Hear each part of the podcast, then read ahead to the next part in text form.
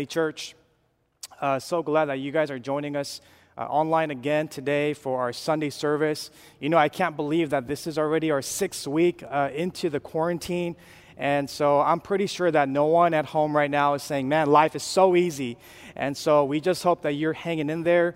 Uh, we are thinking about you. You might feel alone, but I want you to know that you're not alone. The church is with you. We're praying for you. Uh, today is a special day. We're kicking off a new sermon series uh, called The Letter to the Colossians. And we're calling it The Letter to the Colossians because that's exactly what it is. It's a letter uh, from Paul to a church in a place called Colossae. We, we don't want you to get the wrong idea. I mean, this, uh, this is normally called a, the book of Colossians. But we don't want you to get the idea that Paul is somehow, you know, writing from the comforts of his home, writing another book or a new book and ready to publish on Amazon or uh, coming out with a book launch team. He, he's not writing from the comforts of uh, Starbucks in Rome. Paul is actually in jail, in chains, because of the gospel that he was preaching. And he's writing this letter to a church in Colossae. This church in Colossae was actually formed and it began. Um, when Paul was actually preaching the gospel in a city called Ephesus. Uh, this was a city about 80 miles from uh, uh, Colossae, which is kind of the western part of modern day Turkey. And while Paul was preaching the gospel in Ephesus, uh, about 80 miles away, there were actually a couple visitors from Colossae, one of them by the name of Epaphras, Epaphras, which you're going to see in Colossians. And what happens is this, this man named Epaphras, who was not a believer, uh, goes from Colossae to Ephesus. He hears Paul preaching the gospel, and then he believes his life is transformed, his life is changed. He has his conviction and this calling to now go back to where he's from and to share this same gospel that Christ is risen and the good news of Jesus to all the people in Colossae.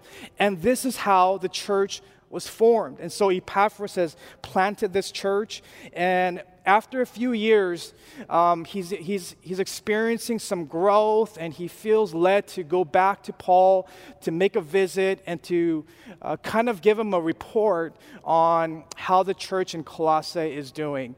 And so, what Paul is doing in this letter to the Colossians is upon hearing this report, Paul is just simply responding to everything that he's heard. And so, today, what I want to do is I want to talk to you about prayer. I want to talk to you about prayer because what you're going to notice in Colossians chapter 1 is that that's how Paul opens up his letter. He begins with a prayer and he says, We always thank God to the Father of our Lord Jesus Christ when we pray for you. We always thank God when we pray for you. You know, this past week, as I was studying Colossians, as I was reading through Paul's prayer, uh, man, it really began to speak to me in a personal way. It began challenging me, encouraging me, uh, convicting me. One of the things that it's done for me is it's caused me to um, take inventory of my own prayer life. It's caused me to think about, you know, what do I pray? You know, what's, what's my prayer life filled with? What are the words that are actually coming out of my mouth? I asked that question that Paul, Paul says, we always thank God. And I, I began asking myself, what is it that I always pray? Is it full of thanksgiving? What do I always pray? Maybe that's a good question for you today as you think about your prayers. What do you pray? Because I think what you pray actually says a lot about where you are. You can know a lot about someone and where they are in life and with God by what you pray. You know, but maybe for you, the question isn't so much about, you know, what do you pray? Maybe the question is just, do you pray? Right? Do you pray? I want to show you a picture uh, of my, something that my son posted about two weeks ago. He did this activity with the kids' ministry in our church. Shout out to Beloved Kids and, um, and he basically uh, his job was to not come up with the question or the uh, artwork. His job was to color it. And what he did was he, he colored it and he was so proud that he posted it on the fridge. And he actually asked me, Daddy, can you take a picture of me with this on the fridge? And so I did.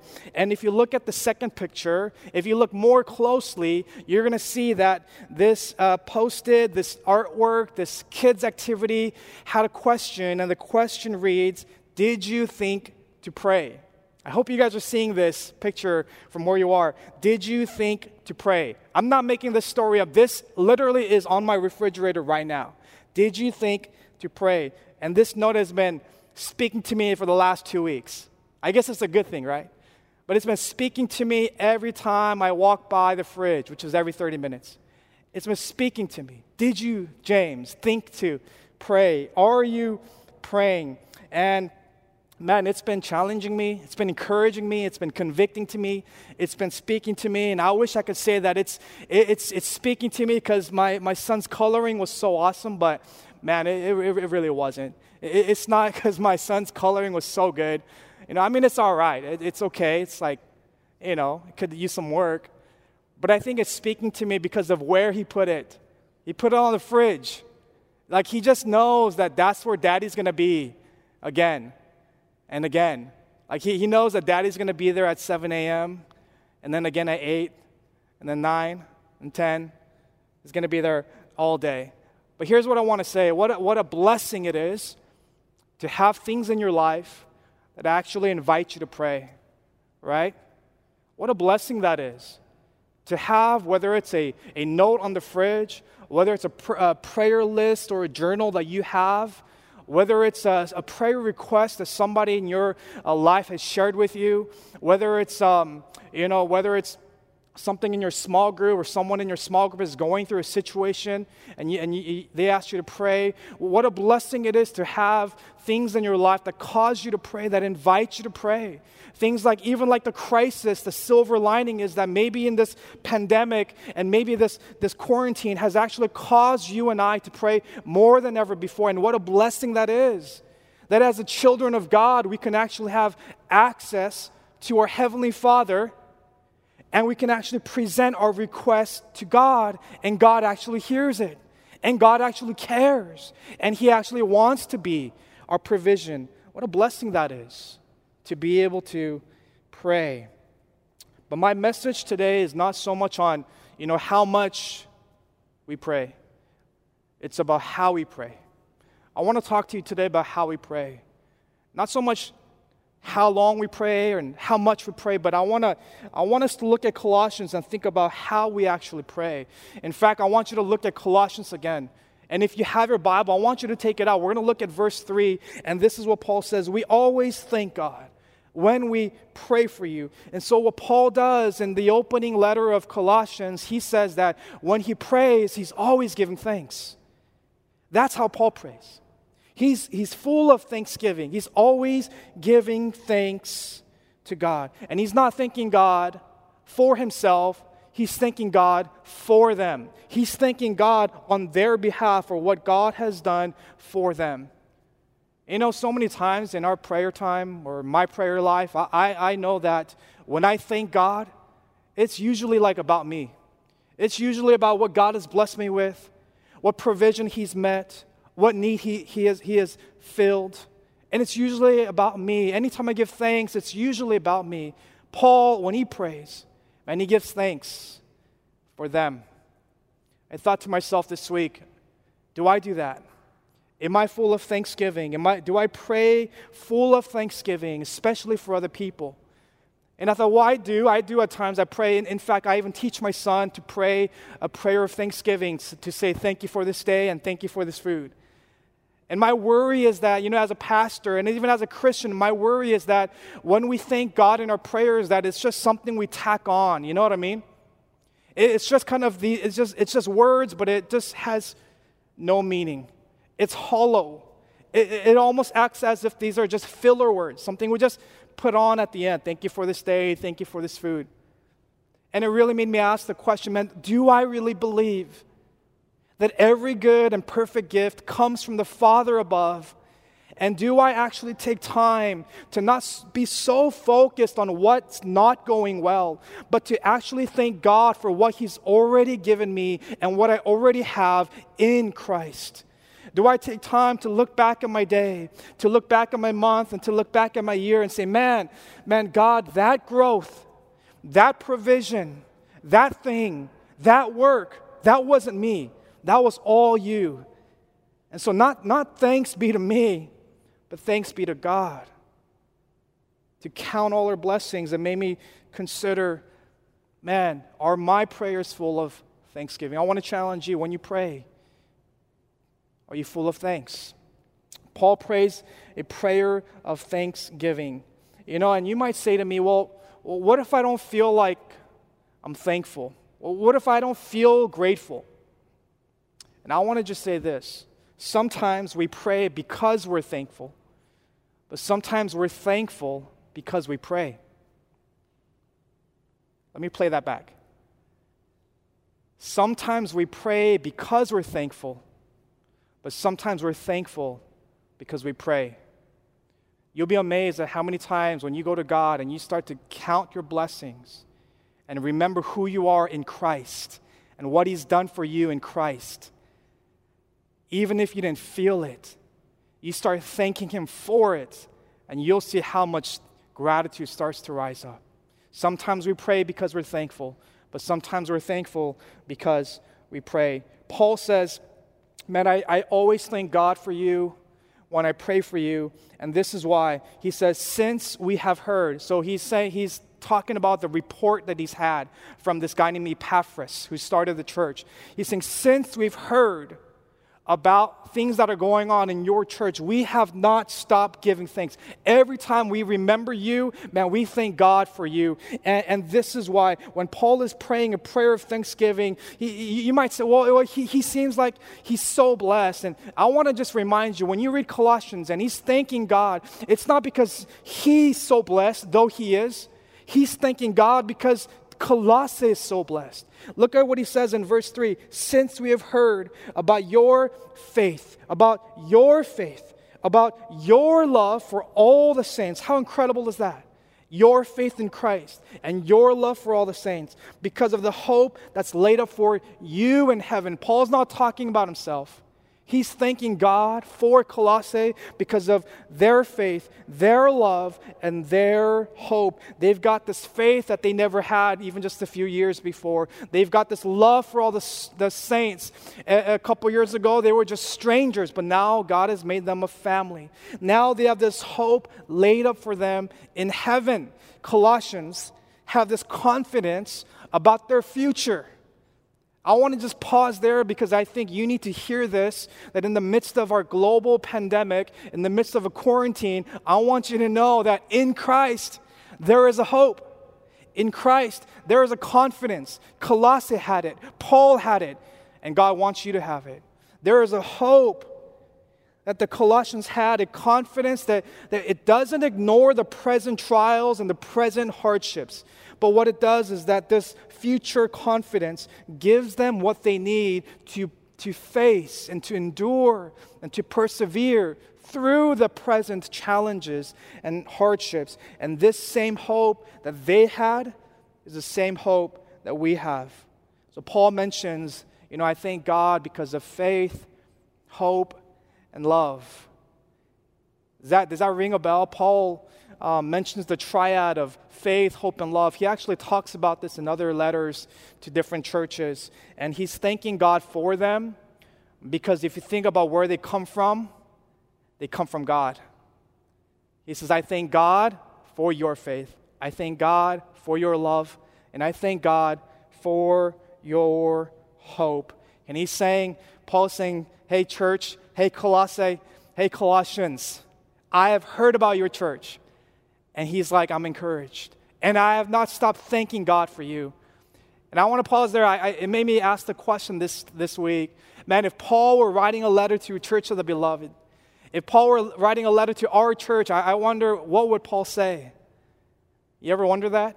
Like if this was the letter to the church of the beloved, what would Paul say? Would Paul say, Man, I have heard about your preaching? Would he say, I've heard about your small groups? your strategies, your programs. I've seen the new logo. I've seen the new, the new website. What, what would Paul say? Now, and those are all great things, those are good things, but those are just the means to an end.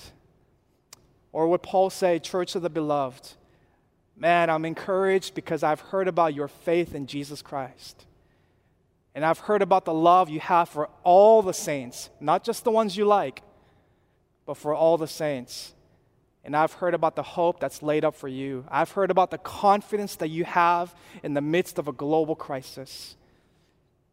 I'm encouraged by what Paul is praying to the church in Colossae. And so this church is just a few years old, but man, they're experiencing some incredible growth. They're, they're, they're experiencing incredible progress.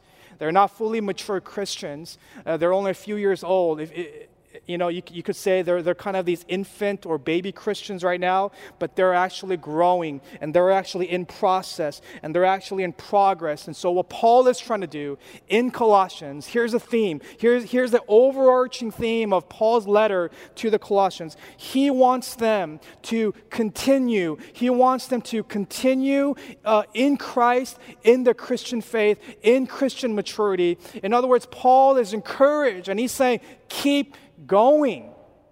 Continue in Christ to full Christian maturity. That's, that's Paul's heart. That's Paul's theme all across Colossians.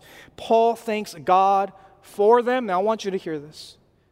Paul thanks God for them when he prays for them because he's heard about them, which tells me he doesn't know them. Let me, let me rewind a little bit. Paul prays for them, always thanking God for them because he's only heard about them, which tells me he doesn't even know them.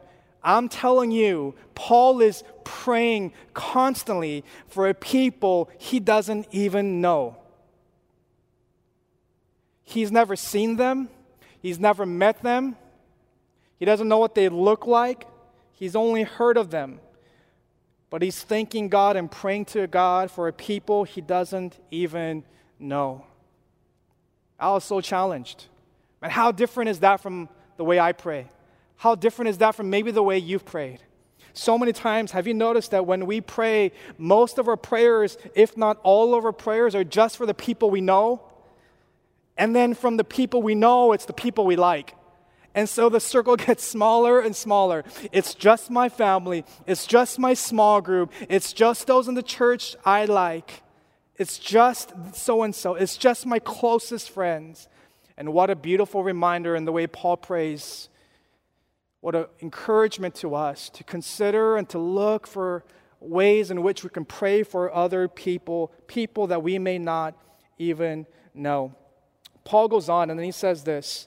He says this in verse 9. He says, And so from the day we've heard, right? He's only heard about it. And so, another translations they say, For this reason, from the day we heard, we have not ceased to pray. Paul's saying there is an unceasing prayer. There is a prayer that, and he's not saying, listen, this is, this is obviously not Paul saying, like, that's all I do every day.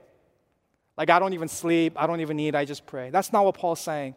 When Paul's saying that we have not ceased to pray, what he's saying is that there is an ongoing, constant, consistent, regular prayer that's not finished. It keeps going. He regularly remembers them in his prayers, and every time he remembers them, he's thanking God and he's also praying for them. And he has not ceased to pray. What a blessing it is to have been on uh, Paul's prayer list, right?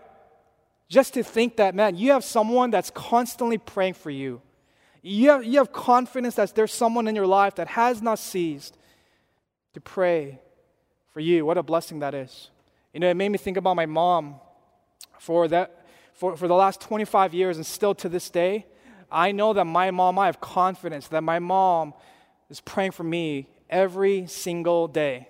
And I know this because I've actually witnessed it when I was 16 years old, 1997. I want to take you way back, 23 years ago. In 1997, my father uh, was in the electronics business, all right? And so we had a lot of TVs. And back in the day, in 1997, my, my dad, in the living room, he had this huge 60 inch TV, but it was more like a 60 inch box. Because if you remember, back in 97, this is right before the, uh, the uh, thin, flat screen TVs would come out that can just like, it's like, you know, as thin as a book and you just put it on your wall. This is before before that time.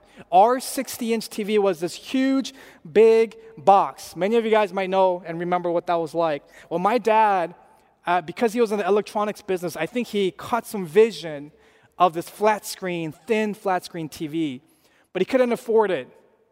But he was creative. So one day, my dad, like out of nowhere, he got his tool set and then he just started breaking down the drywall in our living room. This is a true story. He just started breaking down the wall, putting this hole, and my mom and my brother were freaking out. We're like, What are you doing? Why are you tearing down the place we live? Why are you doing this in our house? And he's like, Don't worry, you're gonna see. And so we just watched my dad for like a few days. He's just breaking down the drywall. I mean, it's just, it's messy. The, you know, drywall pieces are all over our living. He's breaking it down. And finally, when he's done breaking down the wall, he says, help me put the TV in. And so I start to help him and I start moving this TV in with him. And he puts this 60 inch TV. I'm talking about like, it's a huge box of a TV. I, it's it's kind of like two refrigerators put together, if you can imagine that. And, and he, uh, uh, he, you know, we, we put this big old TV into the wall and he's sliding and he's like, push it more, push it more. And he slides it all the way to the end of the wall where the screen is basically in one alignment with the wall. And then, he, and then it, and we look back and it's just, it's a perfect fit.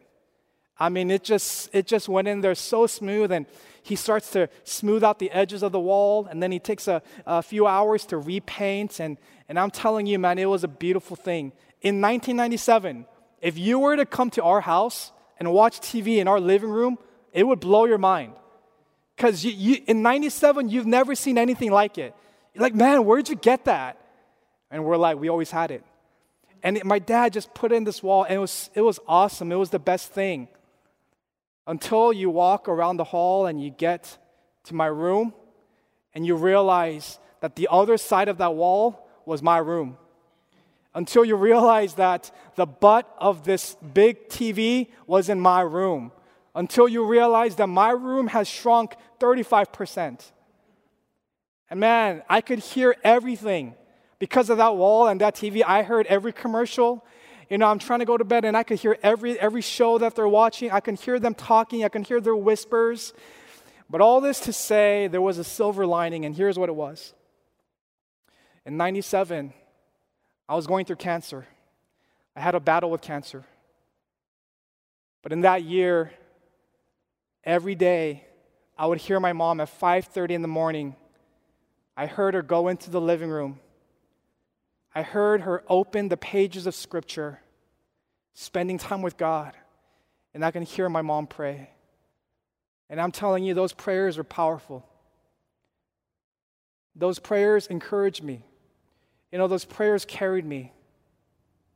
And I thought, man, what an incredible blessing it is to have someone in your life that's constantly praying for you. Do you have someone in your life that's constantly praying for you? Or maybe even better yet, maybe God is calling you. Maybe God wants you to be that person for someone else. Paul in verse 9 says, And so from the day we heard, we have not ceased to pray for you. We have not ceased to pray for you. And that kind of prayer is not easy, right? Prayer itself is not easy. Let's be honest.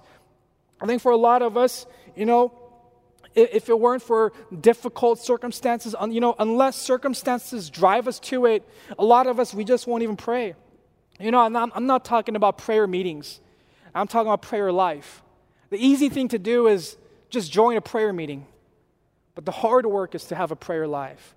Prayer is not easy, right? It's not easy. Sometimes, you know, we just don't take prayer seriously. Sometimes we think too much of ourselves and too little of God. Sometimes we overestimate what we can do and underestimate what God can do. You know, sometimes we just, we, we're not even mindful of the, in, the reality that inside of us there's an inward battle with the real enemy that wants to rob you of every opportunity of talking with God. Or maybe you feel like, you know, why do I, why, why, why would I pray when I don't feel like it's really changing my life? Why would I pray when I don't feel like it's really affecting my life? And you, you might be asking, you know, what's the difference? I want to read you a quote by Max Lucado. You should see this on your screen. It says, our prayers may be awkward and our attempts may be feeble. But since the power of prayer is in the one who hears it, and not in the one who says it, our prayers do make a difference. Man, how true is that? That our the power of our prayers is not in the one who says it, but it's in the one who hears it. And so our prayers do make a difference. Church, I want to ask you what motivates you to pray? What, what makes you pray? And, and if I were to take it a step further, you know, what would be that thing that motivates you to pray without ceasing? What, what would be that thing that would make you to pray constantly, regularly? Like, I, I, keep praying for this. Well, I want you to look at Colossians once again, and I want you to think about what is it that motivated Paul to pray without ceasing. He, he's just said it. I have, we have not stopped praying for you. We have not ceased to pray for you. And the question that I ask is, what was the motivation, Paul? Why? Why would you not stop praying? And he says in verse 9, he says right before, from this day we heard, or for this reason, and so. What, what he's saying is, you know, we haven't stopped praying for you because of what we heard about you. What, what did Paul hear about? He heard good news. He heard that they were growing. He heard that they had faith. He heard that people were coming to know Christ. He heard that they had this love for all the saints. He heard that they had hope. And so, what Paul heard was progress. What Paul heard was that they're doing well. And I want you to hear me out. Paul prays for the church without ceasing, not because they aren't doing well, but because they are. Amen. By myself. Paul prays for the church without ceasing, not because they aren't doing well, but because they are. How different is that from the way we usually pray.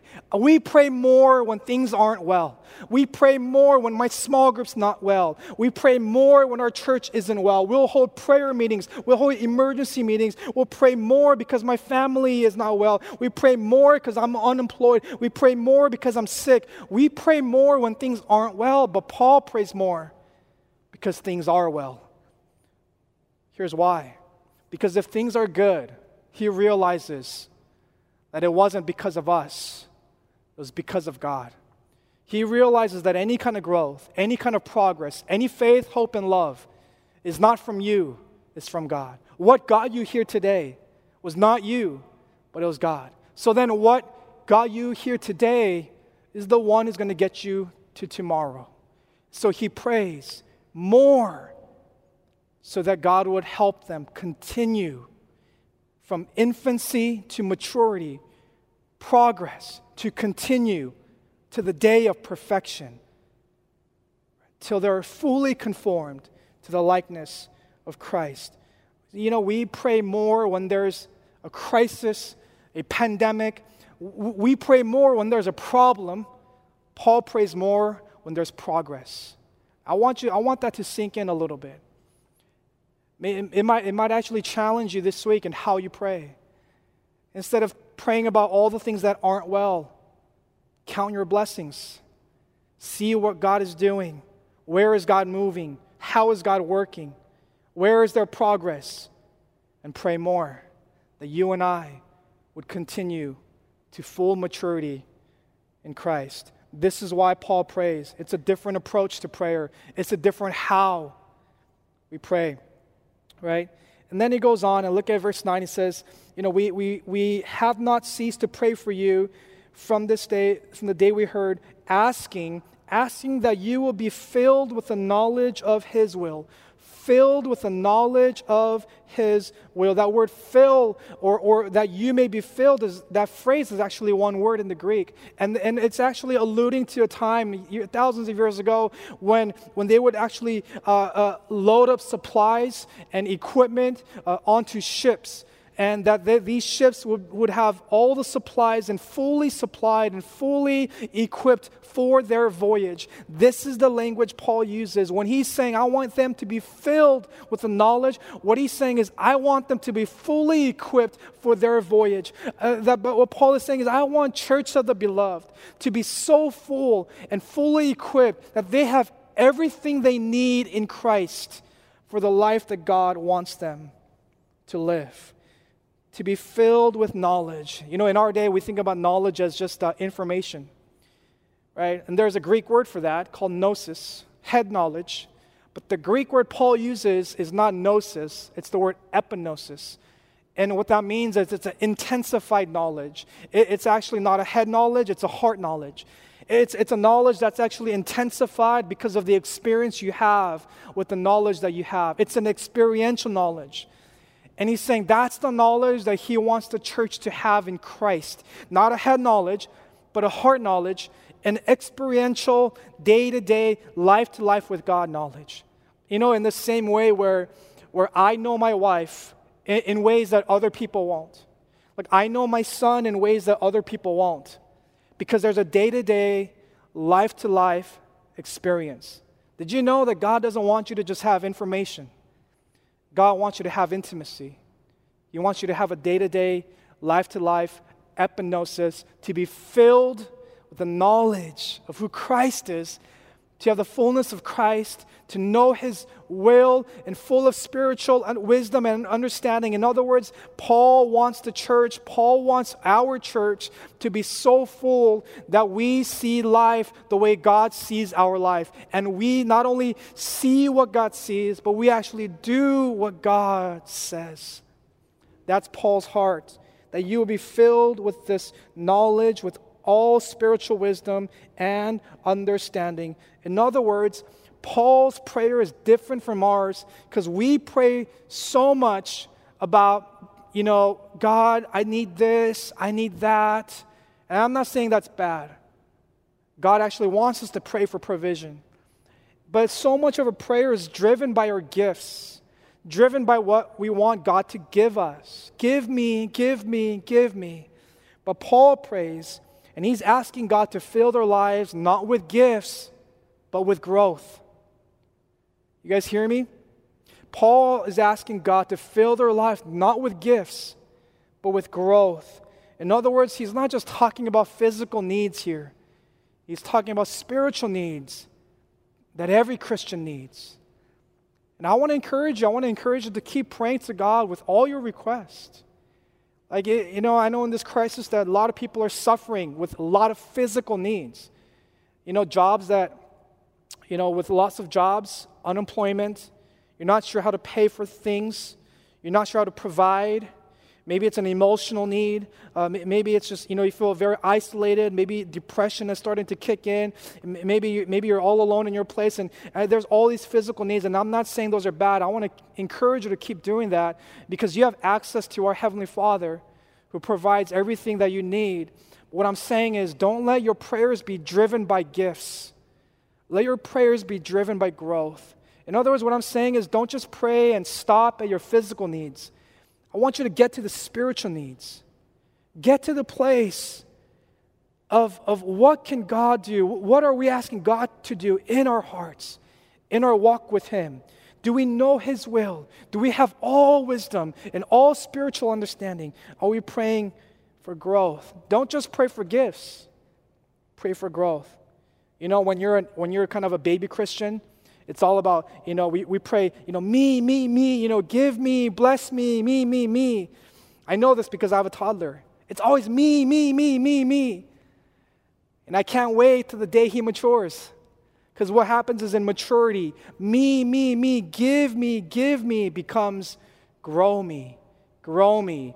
And then grow me becomes bless you, bless God.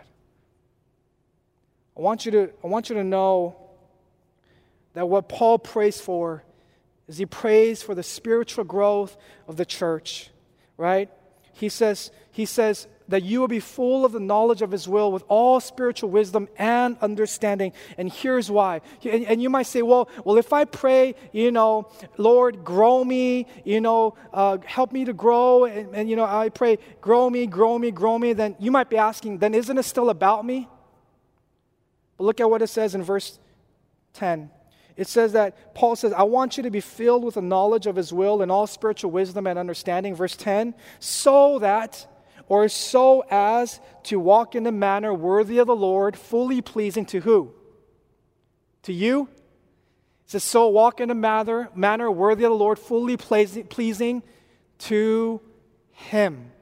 The ultimate goal of you growing, of you being blessed with spiritual growth, is not for you to be blessed and say, Bless me, bless me.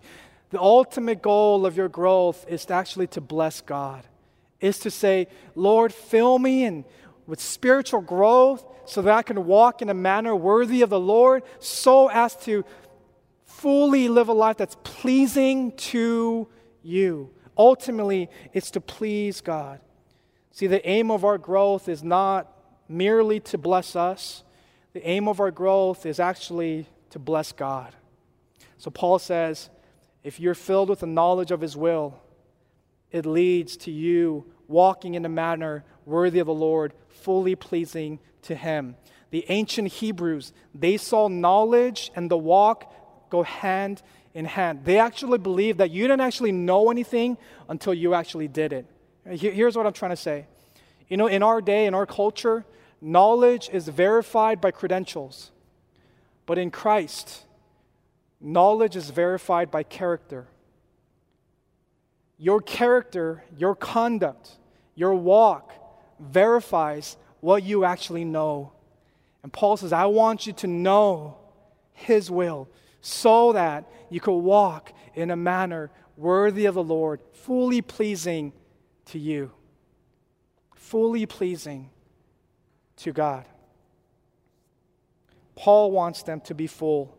You know, throughout Colossians, what you're going to see is there is this motif of fullness all through, woven, woven all throughout Colossians. And it's in this prayer too, that you be full, right, of all spiritual wisdom and understanding, bearing fruit in every good work, increasing in the knowledge of God, being strengthened with all power for all endurance and patience, giving thanks. Giving thanks. And Paul ends this prayer in verse 12 and he says giving thanks. He goes back to Thanksgiving.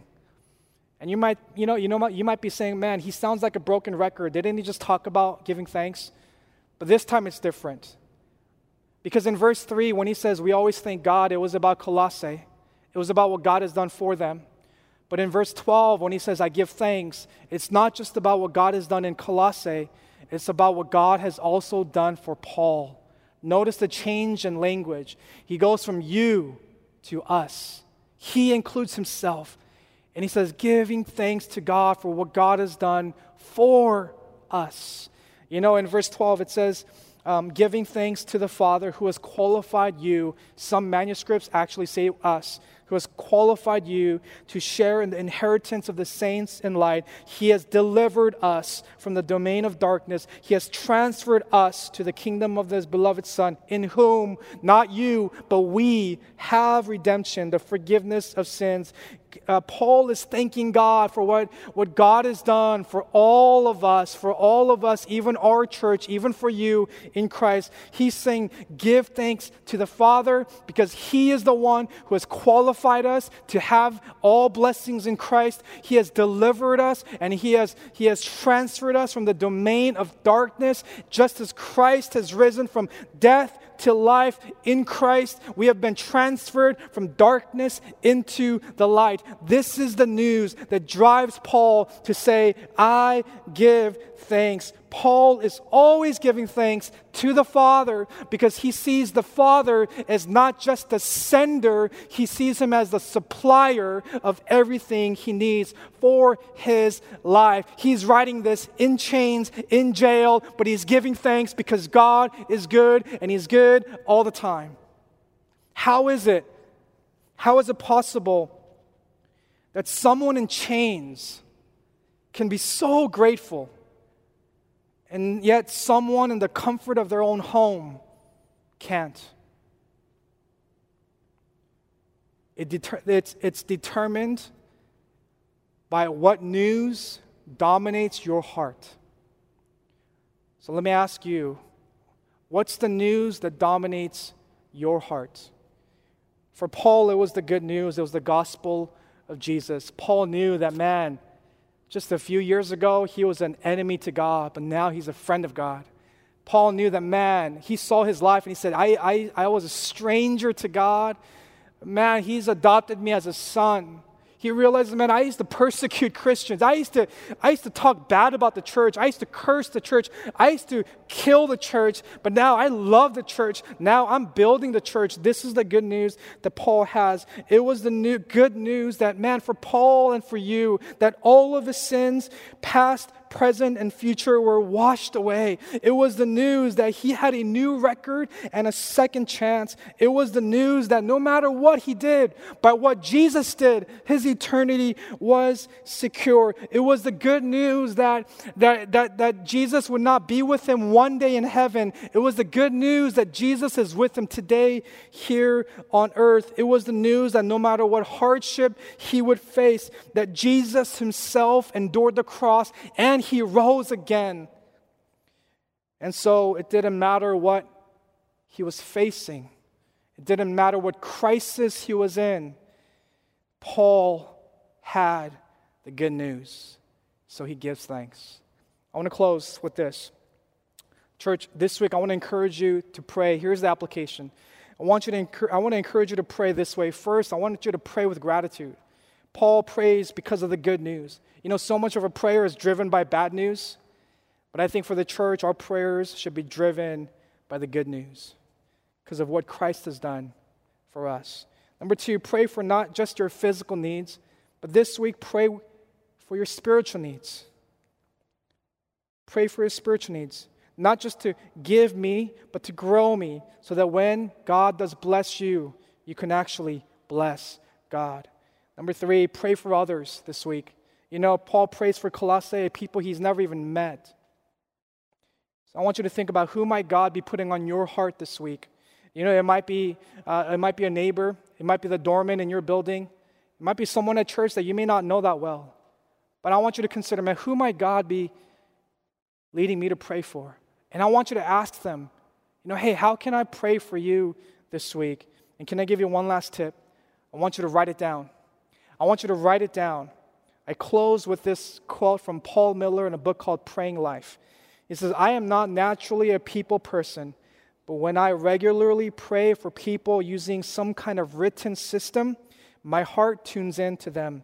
I am bolder about asking them how they are going uh, because they are already on my heart. And then he says this prayer is where I do my best work as a husband, a dad, worker, and friend. Prayer is where I do my best work.